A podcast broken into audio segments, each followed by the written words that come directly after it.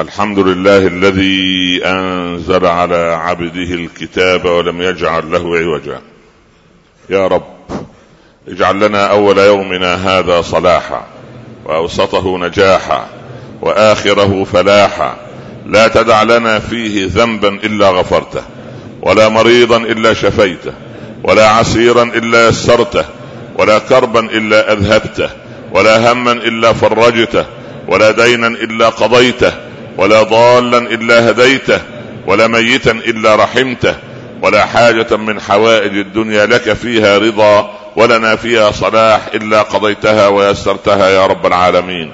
ارحمنا فإنك بنا راحم، لا تعذبنا فأنت علينا قادر.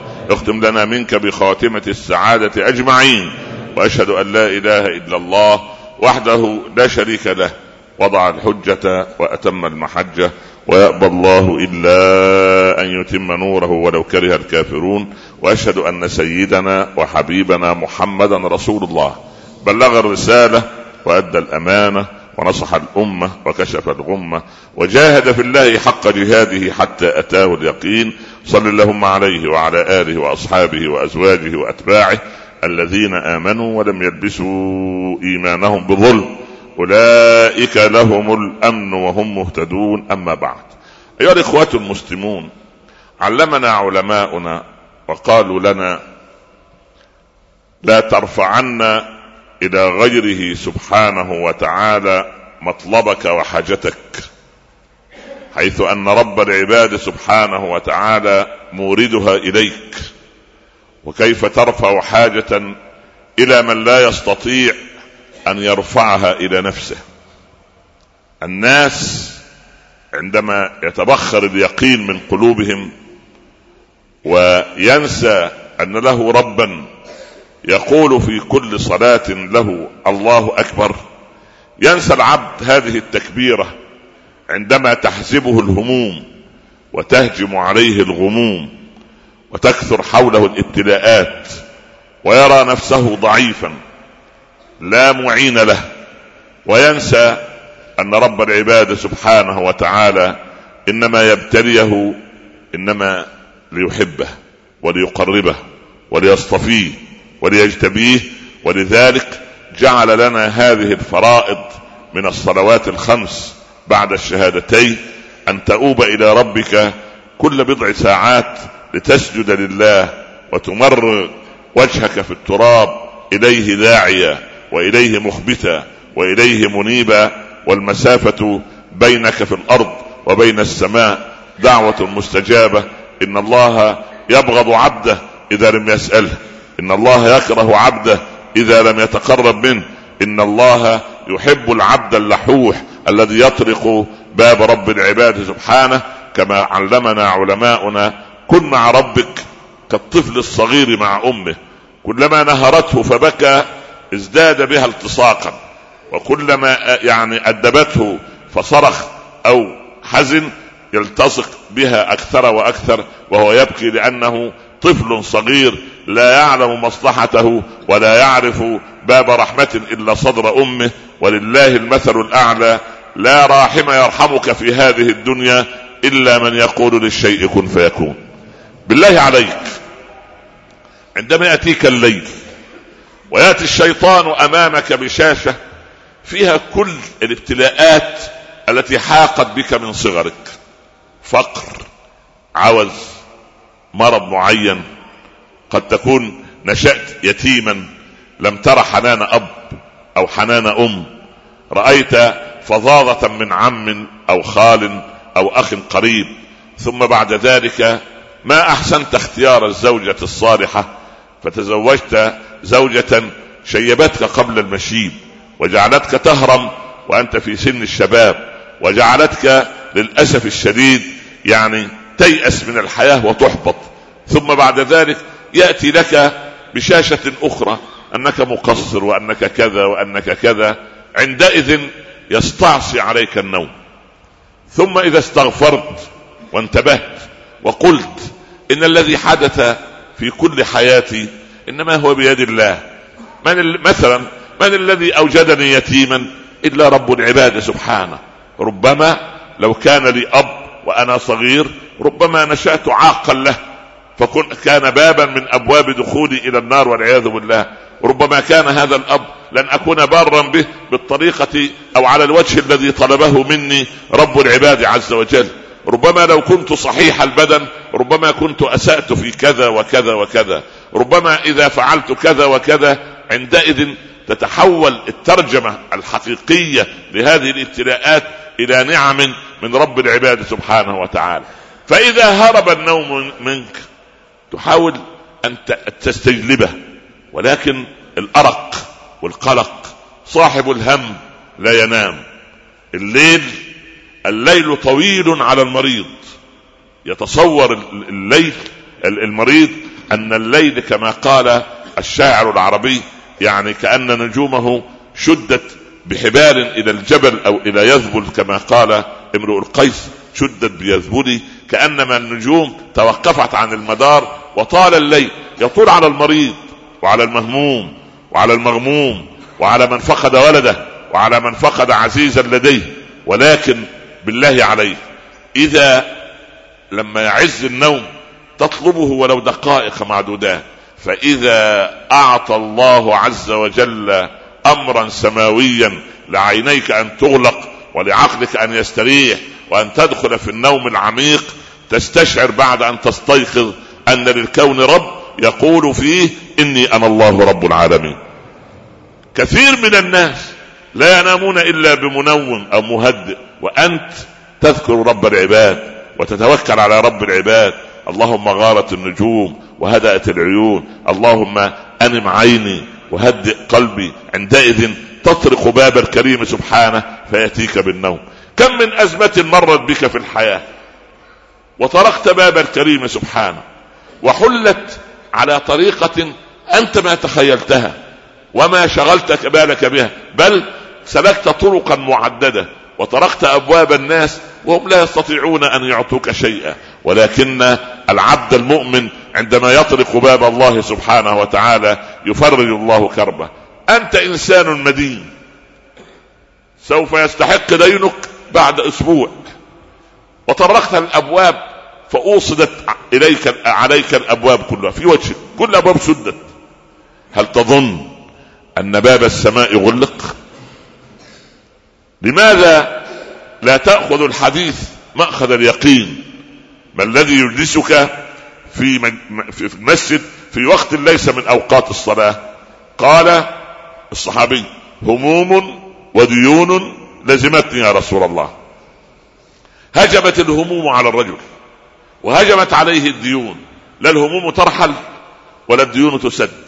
فوضع خده على كفه جالسا في بيت الكريم، فقال له النبي صلى الله عليه وسلم ألا أدلك على شيء إن قلته أذهب الله همك وقضى دينك؟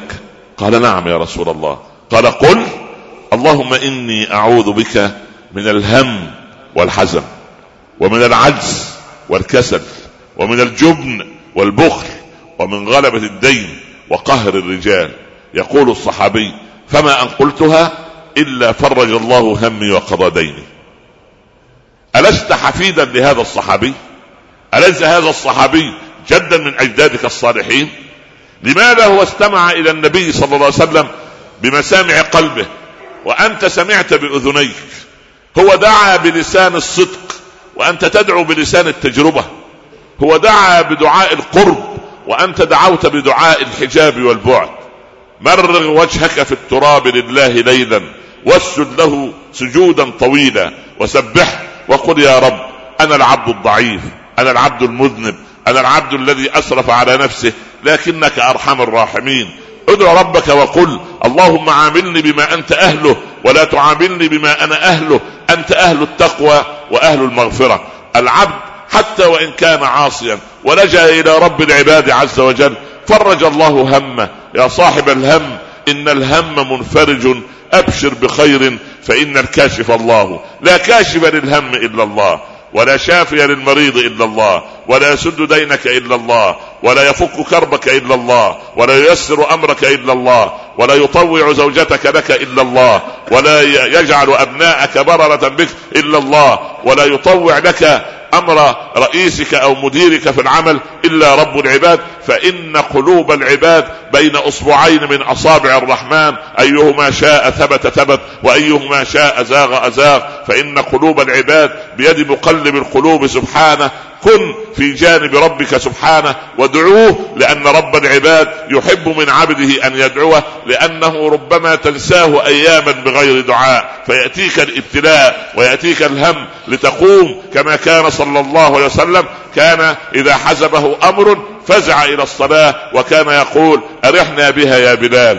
إذا لم تتغير نفسيتك بعد الصلاة عن قبل الصلاة فاعلم أن صلاتك غير مقبولة، وأن صلاتك ليست قربة إلى الله بل حاجزا، إنما أديت رسمها ركوعا وسجودا، لكن ما أديت خشوعا وقربا من رب العباد سبحانه وتعالى. إن رجلا من الصالحين جاء به أمير من الأمراء وقال له: لا بد من قتلك الآن. قال: إنما الأعمار بيد الله عز وجل. فأذن المؤذن لصلاة العصر، فوقف الرجل الأمير ليصلي بالناس، وقف الناس صفوفا، وقف هذا الرجل التقي بين الناس يصلي في أول صف، فقال: اللهم احجز بيني وبين هذا الرجل قبل الدخول في الصلاة. خرج رجل من بين الرعية من بين المصلين، ضرب الأمير على رأسه فقتله، فحجز الله بينه وبين هذا الإنسان. أبو حازم يمسك عند الملتزم بكسوة الكعبة, الكعبة ويقول: اللهم لا تريني وجه أبي جعفر، أمير من المنصور، كان أبو جعفر يريد أن يوليه القضاء، وأبو حازم يهرب حتى اعتكف في الكعبة. فلما علم أن أبا جعفر قادم من بغداد إلى مكة، وصل أبو جعفر إلى التنعيم، يعني بعد كيلومترات بسيطة أو مسافة بسيطة جدا. قال: اللهم لا تريني وجه أبي جعفر المنصور. ما أن أنهى الدعاء إلا وطارت الأنباء بموت أبي جعفر، واستراح أبو حازم من مشكلة القضاء. الإنسان الموصول بالله هو الذي يدعو ويرى الإجابة تكتب. قال الحسن البصري: ما دعوت الله دعوة إلا ورأيت يد الله تكتب لي الإجابة. يا عبد الله، إن دعوت رب العباد ولم يستجب لك في الأمر الذي تريده فهذه استجابة، يعني أنت تدعو ولكن الله لم يجب، أنت تريد أمرا محددا مرات ومرات ومرات. اعلم أن هذه إجابة، الله لا يريدها لك، الله لا يريد لك هذا المال، ولا يريد لك هذه الوظيفة، ولا يريد لك هذا الكرسي، ولا يريد لك هذه المنحة، إنما أنت عبد لله عز وجل. وثق أن الله سبحانه وتعالى كتب عمرك في الأزل، فلا تمدن يدك إلا إلى الله، ولا ترفعن حاجتك إلا لله، وإذا حزبك أمر فافزع إلى الصلاة، وإذا غمتك الدنيا فعليك برب العباد سبحانه الذي يقول للشيء كن فيكون. عندئذ أنت العبد الضعيف وهو الرب اللطيف، أنت العبد الذليل وهو الرب الجليل. تعرف إلى الله بقدرتك بقدرتك أنت، يتعرف إليك رب العباد بقدرته. تعرف إلى الله بذلتك، يعرفك رب العباد بعزته. تعرف إلى الله بهزيمتك، يعرفك رب العباد بنصره. تقرب إلى الله بفقرك، يتقرب الله إليك بغناه. ولله ما في السماوات وما في الأرض، ما عليك إلا أن تسلك طريق الله وأن تلوم نفسك. اسأل نفسك سؤالا واحدا: كم مرة في هذا الشهر بكيت في الصلاة؟ كم مرة في هذا الشهر ذرفت عيناك دموعا وأنت تقرأ القرآن أو تسمع القرآن؟ هل حن قلبك إلى الضعفاء من المساكين؟ هل تألمت عندما سمعت قصة عن يتيم ما وجد علاجا، أو عن يتيم آخر ما وجد من ينفق عليه ليعلمه، فتألمت وتمنيت لو كان عندك من المال والجهد والقدرة أن تعلمه، وأن تأتي له بالدواء، وأن تنفق على هذا وأن تنفق على ذاك؟ تمنى الخير للناس. بالله عليك، عندما قحطت عينك عن البكاء فاعلم أن قلبك جامد وأن قلبك قاسي. فويل للقاسية قلوبهم، لا يكن قلبك قاسي، إنما كن قلبا كقلب الحبيب صلى الله عليه وسلم، فيه اللين وفيه الرحمة. كان عمر رضي الله عنه تصنع الدموع تحت, تحت خديه أو تحت عينيه خطين كذباني كقبالي النعل الذائبين من شدة الدموع. الدموع من كثرتها عملت مجرى في تحت في خد عمر رضي الله عنه خشية من الله سبحانه وتعالى. وكان رضي الله عنه يبيت إلى الصباح يبكي لرب العباد سبحانه عسى رب العباد أن يتقبله. وجاء حفيده ابن عبد العزيز تقول فاطمة كان الليل يأتي من شدة بكاء ابن عبد العزيز في صلاته كنت أقول سوف يصبح المؤمنون ولا أمير لهم، يعني سوف يموت بهذه الحالة لأنه يتقرب إلى رب العباد. تهون عليه فاطمة بنت عبد الملك رحمها الله عليه الأمر يا عمر يا أمير المؤمنين هون عليك من نفسك. يقول عندما أذكر الأرملة والجائعة والمسكينة واليتيم في أقصى بلاد المسلمين أقول سوف تحاسب على هذا يا عمر. حتى قال جده من قبل إني أخشى أن يحاسب رب العباد ابن الخطاب. وعندما تعثر شاة بشط الفرات يقول لي رب العباد يا عمر لما لم تعبد لها الطريق. أحبتي في الله إذا جحدت عيونكم الدموع فاعلموا أن قلوبكم ما زالت قاسية. عليكم بركعتين في جوف الليل والناس نيام عسى رب العباد أن يسيل قطرات الرحمة إلى قلوبنا وأن تسيل قطرات الدموع من عيوننا. أقول قولي هذا وأستغفر الله لي ولكم. أحمد الله رب العالمين وأصلي وأسلم على سيدنا رسول الله صلى الله عليه وسلم. أما بعد، لو أنك خسرت صفقة لبكيت، ولو رسب ابنك في الامتحان لقبول الوظيفة أو في امتحان يقرر مصيره لبكيت، ولو فسخت خطبة ابنتك بعد أن كنت أن ترجو أن يأخذ الأمانة أحد غيرك لينفق عليها وأنت رجل على قدر حالك في المال لبكيت، ولو آذاك أحد في أمر من أمور الدنيا لبكيت، ولو أنك فقدت قطعة أرض كنت تتمنى أن تكون ملكا لك ولكن لم تملك إياها لبكيت. فانظر إلى قدر بكائك على الدنيا وقدر بكائك على الآخرة. هل بكيت عندما أشرقت الشمس وما زلت تغط في نوم عميق؟ هل بكيت عندما لم تصلي الوتر يوما ونمت وأنت ما صليت واجبا من الواجبات؟ هل بكيت عندما اكتشفت أنك ما فتحت المصحف من الجمعة الماضية إلى هذه الجمعة؟ هل بكيت؟ هل ذرفت عيناك الدموع عندما رأيت أنك متجني على من في البيت ولم تعتذر إليهم؟ هل بكت زوجتك عندما آذتك بكلامها وهمزها ولمزها ولكنها انتصرت لنفسها؟ هل بكت عندما رأت أن الله سبحانه وتعالى غضبان عليها عندما آذت زوجها التقي النقي؟ هل بكت؟ هل بكيت عندما رأيت أن أبنائك قد كبروا ما قاموا بفعل خير، ما تفوقوا في دراسة، ما تفوقوا في سلوك، ما علموا شيئا عن دين الله؟ هل بكيت وحزنت؟ هل حزنت عندما ترى الإسلام يتبخر من قلوب الناس ويضيع سلوكا وعملا، ولكن ترى الناس ما شاء الله يملؤون المساجد يريدون أن يسمعوا الخطب النارية التي تشتم في هذا وتسب في هذا ظنا من هذا أن هذا هو الدين؟ ولا تبكي عندما ترى أن سلوك المسجد شيء وسلوك الشارع شيء آخر. أما بكيت عندما تذكرت أنك من شهر ما أمسكت لسانك عن قريب بغيبة أو عن حبيب بنميمة أو عن عدو يعاديك بخوض في عرضه؟ هل بكيت على هذه الذنوب؟ هل بكيت أن عمرك قد ضاع وما حفظت البقرة ولا آل عمران؟ ما بكيت عندما علمت أنك ما تحفظ مئة حديث من أحاديث النبي صلى الله عليه وسلم؟ هل بكيت عندما رأيت نفسك مقصرا منذ سنتين وثلاث ما قمت لله بركعتين بالليل؟ ما وصلت رحما على طوال السنة الماضية من عمة وعمة وخال وخالة وأبناء وأخوال وأبناء عمومة؟ ألا تبكي عندما ترى أن حسناتك تتبخر وأن سيئاتك تتكاثر؟ أصبحت ملياردير في السيئات وأصبحت معوز ومدين وفقير ومفتقر إلى الحسنات.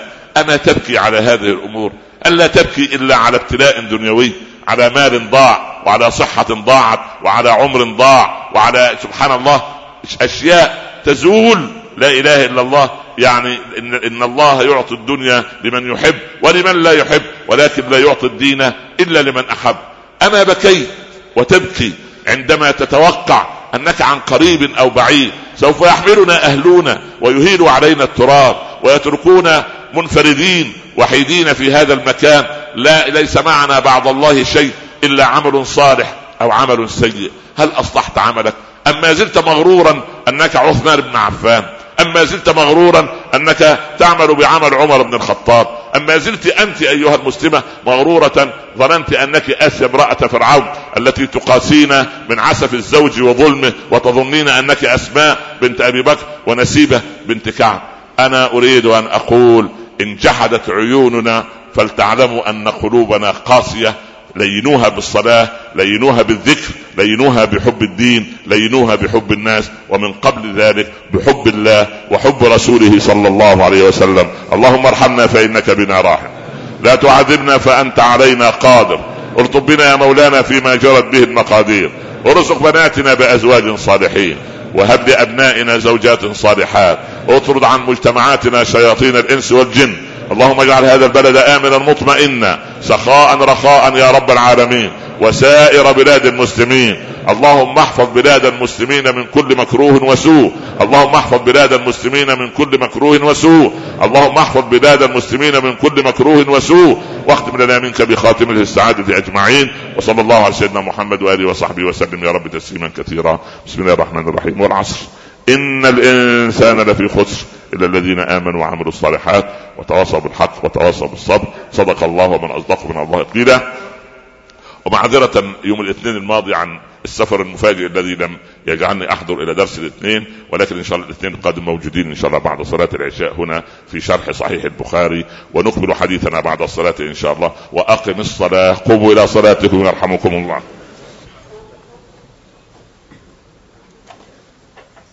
أحمد الله رب العالمين حمد عباده الشاكرين الذاكرين، وأصلي وأسلم على سيدنا رسول الله صلى الله عليه وسلم. أما بعد، فأما الإنسان إذا ما ابتلاه ربه فأكرمه ونعمه فيقول ربي أكرمن، وأما إذا ما ابتلاه فقدر عليه رزقه فيقول ربي أهانن. كلا بل لا تكرمون اليتيم ولا تحاضون على طعام المسكين وتأكلون التراث أكلا لما وتحبون المال حبا جما. الآيات. صدق الله العظيم. مقياسك في النعمة والابتلاء. مقاييسنا لأنها خرجت عن المقياس الذي كان يقيس به سلفنا الصالح اضطربت الأمور، فأنت ترى أن ساكن القصر خير من ساكن الكوخ والكهف، مع أن أهل الكهف قالوا فأووا إلى الكهف، فأووا إلى الكهف. هذا الكهف كم سعته مساحته؟ خمسمائة متر، ألف متر. الكهف عبارة عن مكان ضيق مظلم ليس له نافذة من اليمين ولا نافذة من الشمال أبدا، إنما هو عبارة عن فتحة قوة في الجبل وداخله فراغ يكفي ثلاثة أو أربعة أو خمسة أو ستة فقط. فأووا إلى الكهف، الكهف الضيق المظلم. هاتان صفتان من صفات هذا المكان، ضيق وظلمة.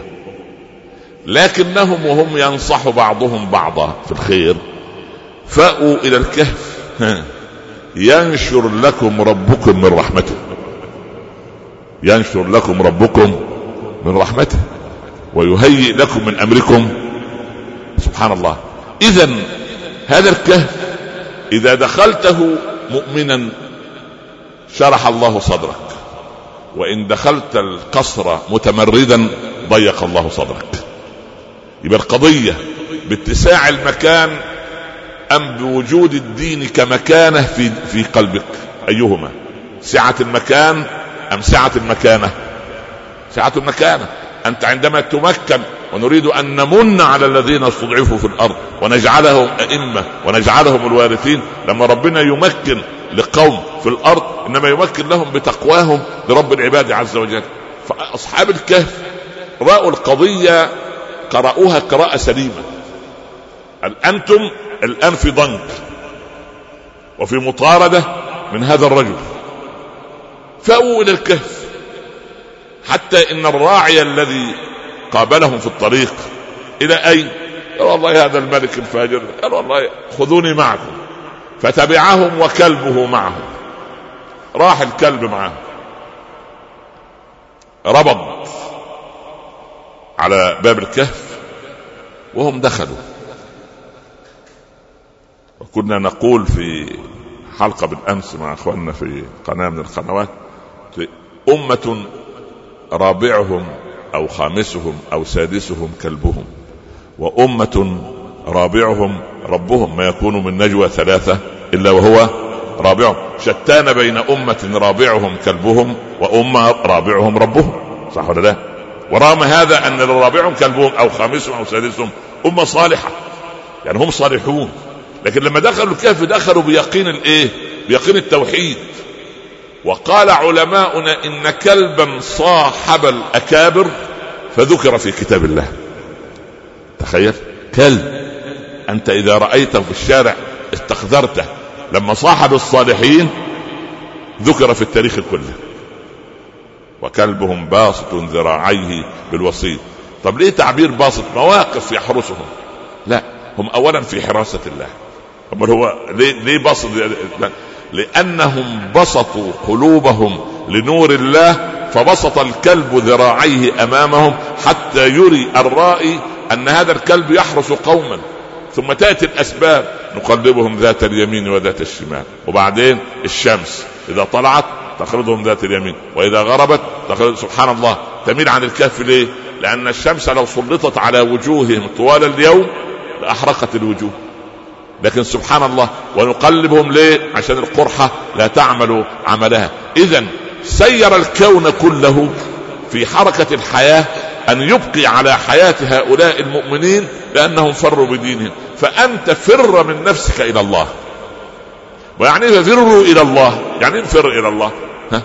حتى شوف كل الذي تخاف منه تفر منه. لو وجدت أمامك كلب عزك الله مسعور، تعمل إيه؟ تهرب. ثعبان تهرب. طب أنت تخاف من الله، تفر منه أم تفر إليه؟ تفر إليه. قلنا المثل، العلماء قالوا خليك مع الله زي الطفل مع أمه. قالوا يا فضيل يا ابن عياض، ممن تعلمت المراقبة والعودة إلى الله؟ قال أنا رايح درس العلم، وجدت باب يفتح وأم يعني تطرد ولدها بعنف خطوات بعيدا عن اللي عنده ست سنوات. عاد الولد يبكي على عتبة أمه ويطرق الباب ويستعطفها، والفضيل واقف من بعيد يراقب. قطع بكاء الطفل نياط قلب أمه، ففتحت له واحتضنته. قلت ونحن مع هذه هذا مع أمه كالمسلمين، المسلم الآبق العبد الآبق مع ربه، إذا وقف على بابه يبكي تضرعا قبله رب العباد سبحانه. العبد ما يأس من رحمة الله، أخليك أنت دايما مع رب العباد. فأما الإنسان إذا ما ابتلاه ربه فأكرمه ونعمه. كيف الإكرام؟ أول ما تسمع إنسان يقول لك فلان ربنا أكرمه تسأل فورا، اشترى بيت، اشترى سيارة، الولد تخرج، كلها أمور دنيوية. ما خطر ببال أحد، حفظ القرآن، واظب على الصلاة، حجبت بنته المتمردة، استقام على طريق الله، انتهى من شرب الخمر، انتهى عن مجالس المقاهي والتضييع الوقت، يعني أحسن إلى زوجته، أحسن تربية أبنائه. هذا لا يخطر ببال أحد، لأن الدنيا طافحة في قلوبنا. جلس صالحون مع رابعة العدوي، فقعد يذم في الدنيا، الله الدنيا دي متعبة، الدنيا دي معنا، والدنيا هذه آه. سبحان الله، نظرت إليهم وقال من أحب شيئا أكثر من ذكره. يضحكوا على نفسكم زي بالضبط. أنت تقول تقول إيه؟ الولد ابني الصغير هذا متعب يا ستار، أنت عايز تذكره، أنت عايز إيه؟ ترطب لسانك بذكره. وربما الولد أو البنت عندك واخد مثلا البنت مثلا ثلاثة من عشرة من الجمال، لكن أنت لما تحملها كده وتريها لعمها عمها شايف انها بنت جميله ولا غيره، قال له عمها مش ابوها. يقول شفت عمرك شفت ملاك طاهر ده زي دي؟ العم يبص كده، ايوه والله الملائكه شكلهم كده ده صعب يعني، يخاف العم يقول اذا كان الملائكه شكلهم كده يعني سبحان الله العظيم لا اله الا الله. رجل صالح يعيش في الباديه، عنده تسعين سنه، هذه قصه حقيقيه قريب يعني حضر. لم يذهب الى الطبيب قط، تسعين سنه ما راحش الطبيب قبل. فجاه هو عنده السكر من غير ما يدري، حصلت له كومه السكر، وقع رفعوه ودوه على المستشفى. اول مره يذهب الى مستشفى، كان مغشى عليه. استيقظ في الصباح وعاش في بيت بسيط، هذا الاسره البيضاء والممرضات لابسين ابيض ويتكلموا كلام طيب، عمره ما سمع الكلام الطيب ده من زوجته ولا حفيده ولا حفيدته ولا. فيقول ايه؟ الحمد لله يا رب اكرمتني اخيرا وادخلتني الجنه، حور العين حوالي ما شاء الله. المهم بعد س... لسه لم يفق بعد من ايه من ذهوله. فحفيد له حفيد لا يصلي، حفيد اللي عنده تسعة وخمسين سنه يعني مش يعني سبحان الله. وده شيخ دخلت عليه قال هو لا يصلي، قال انت ايش جابك هنا؟ انت مكانك النار. قال سبحان الله انت ايه جابك المكان ده؟ يفهم يا جدي انت في المستشفى. اه جده مش في المستشفى. هذا القلب هذا الرجل الفطري موصول بالله ولا مش موصول بالله؟ لا يلاقي عنه، هو مقتنع انه خلاص دخل وادي الحور العين وادي بياض في بياض وشيء جميل وطيب سبحان الله. يعني كل ما يتذكر وجه امرأتي يعني يستعيد بالذي خلقه يعني. فالمسألة سبحان الله انظر الى فطرة هذا الانسان. فانت مقاييسك مقاييس اخرى اما مقاييس دنيا، هذه القضية. فاما الانسان اذا ما ابتلاه ربه فاكرمه ونعمه فيقول ربي اكرمه. ولذلك حلل المدير في اي مكان سواء المسؤولية صغيرة او كبيرة، حلل نفسيته قبل اول ما يبلغ، لانه هيجلس على الكرسي يمسك الاداره او يمسك الوزاره سبحان الله. وحلل نفسيته وهو خارج منها. حطام انسان لا تتمنى ان تعيش لحظه من لحظات حياته. ليه؟ لان جعل هذا مبتغاه وغايته. ولذلك انت تلاحظ في الادارات العليا في اي مكان في العالم على مر التاريخ، اذا رايت انسانا حريصا على الكرسي الذي يجلس فيه يبقى هذا الكرسي بالنسبة له مغنم. وإن رأيته حزينا يريد أن يتركه فور أن يجلس عليه فلتعلم أنه مغرم. الله يرضى عن عمر لما طعن، وبعدين عبد الله بن عمر أصلح من أصلح الصحابة، فعبد الله وضع رأس أبيه في حجرة، فاللي حوالين عمر يا أمير المؤمنين ولي عبد الله احنا كلنا مقتنعين به وكلنا ما شاء الله. قال كفى أن يحاسب من آل الخطاب على أمة محمد عمر، كفاية مش عايزين واحد تاني يحاسب، كفاية واحد سبحان كفاية أنا لا أتحمل. هكذا يقول عمر كفى بي أنا. ولكن لما لما فشت فاشية لأبي هريرة في البحرين، أبو هريرة راح البحرين ووسع عليه في المال، والي على البحرين. البحرين التي كانت أيام النبي صلى الله عليه وسلم هي المنطقة الشرقية من الحجاز من المملكة العربية السعودية، هي دي المنطقة منطقة الأحساء ودمام دي سمى البحرين، يعني أشج بني عبد قيس كان من هذه المنطقة كانت تسمى هكذا. المهم فشت له فاشية، فاستدعاه عمر للمدينة قال يا أبا هريرة سمعنا أنه فشت لك في أموال دخلت في جيبك. قال من تجارة حلال يا أمير المؤمنين. قال إن الأمير لا يتاجر فعش. ردوها لبيت المال ردوها لبيت المال. قال يا أبا هريرة ما نشكك فيك وأنت صحابي مات الرسول وهو راض عنك صلى الله عليه وسلم، اذهب إلى البحرين فتولى أمرك. قال تولى أمرنا. قال لا يا أمير المؤمنين أقلني. ليه؟ قال أنا لا أريد أن أتولى أمر مسلم بعد اليوم. فقال عمر يحنن قلب أبي هريرة. قبلها يوسف، من يوسف؟ يوسف الصديق عليه وعلى الصلاة والسلام. قبلها يوسف قال يوسف نبي ابن نبي ورسول ابن رسول، وأبو هريرة عبد ابن أمه يجلد ظهري ويهتك عرضي ويشك في ذمتي، والله لا أتولى أمر مسلم بعد اليوم. وترك الموضوع لأن الموضوع مسؤولية. فانت ما فيش داعي انك يعني تتحرك شوقا، بالعكس هي مسؤوليه، فانت كفى بك مسؤوليه في بيتك مع زوجتك مع اولادك مع الاداره اللي انت تديرها، ان كانوا عشرة او عشرين او ثلاثين موظف، اتق الله فيهم، لان رب العباد سوف يحاسبك على صغير الامر وكبيره. ولذلك قال ابو جعفر لابي حازم: يا ابا حازم اوصني. قال: يا امير المؤمنين اعط كل ذي حق حقه. قال: فان لم استطع؟ قال: دعها لمن يستطيع. حلول الموضوع، اعط كل ذي حق حق. قال له: لا اقدر. قال: خلاص، في ناس تستطيع، انت مالك، انت انسحب. قال لابي ذر: يا ابا ذر انها امانه، ويوم القيامه خزي وندامه الا من اخذها بحقها. ضعيف يعني ايه؟ ابو ذر ضعيف. ابو ذر ده كان اكبر ثوري في التاريخ. ابو ذر قلنا من قبل انه كان في الجاهليه قطع طريق، فلما دخل الايمان في قلبه وصار صحابيا، وجاءت قبيله غفار وقبيله اسلم بعد ان دخل الاسلام فيهم، وجاء بهم ابو ذر رضي الله عنه. فسبحان الله، ابو ذر كان العقده الداخليه اللي عنده عقده المال، وكان يقطع الطريق ليه؟ ها؟ عشان المال. مع الفضيل بن عياض كان نفس القضيه، سبحان الله، كان يقول يقولوا ايه، ماشي هو بالليل وقطع طريق الفضيل، فسمع قافله تقول ايه: انتظروا حتى يطلع الصباح كي لا يقطع الطريق علينا الفضيل.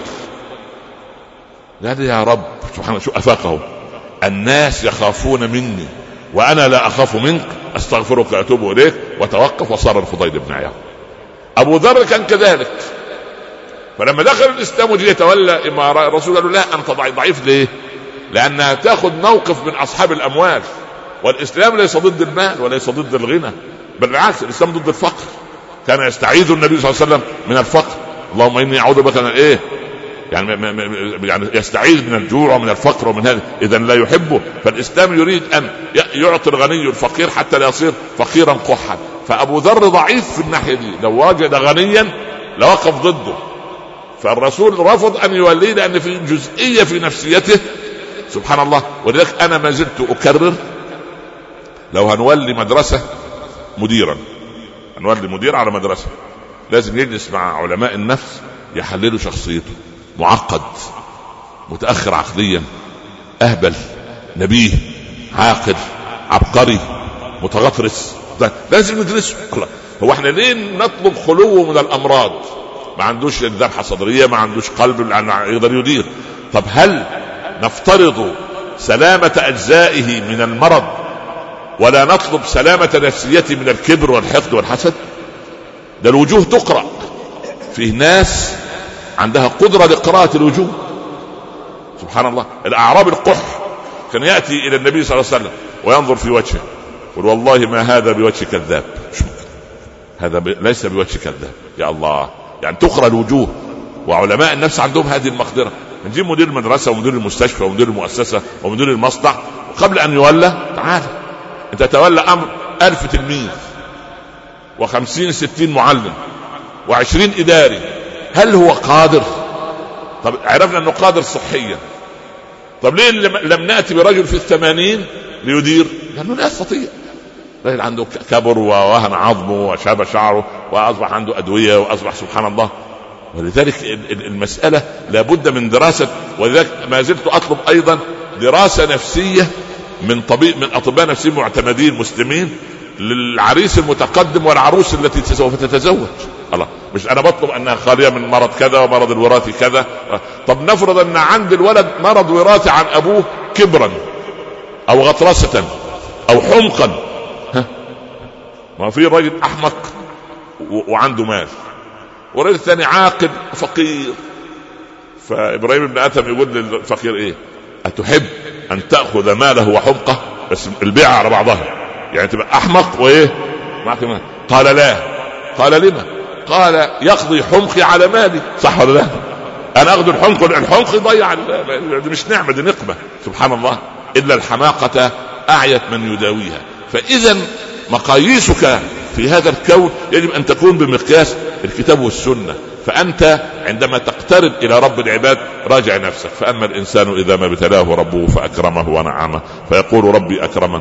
وأما إذا ما ابتلاه اختبره يعني فإيه قدر عليه. يعني إيه قدر عليه؟ يعني إيه؟ ضيق عليه ضيق عليه أمسك عنه شوية. سبحان الله، مع أنه قبل أن يموت سوف يأخذ رزقه على آخر درهم وآخر ريال وآخر دينار وآخر دولار وآخر جنيه، آخر فلس أو سنت سوف يدخل في الجنة، لكنه يستعجل.